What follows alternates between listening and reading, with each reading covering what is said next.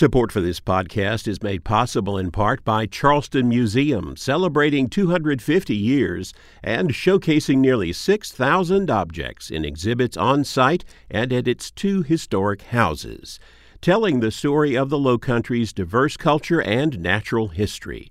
charlestonmuseum.org and the Florence County Museum, presenting Legend Francis Marion and the Pee Dee.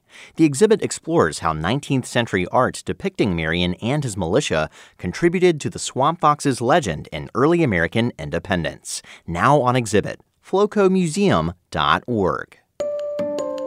This is Walter Edgar with South Carolina from A to Z. P is for Penn Center.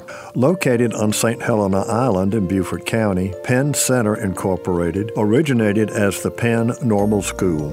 It was established by Northern missionaries, one of some 30 schools built on the island as part of the Port Royal experiment, an effort to educate formerly enslaved Africans and prepare them for life after slavery. The school was named in honor of Quaker activist William Penn.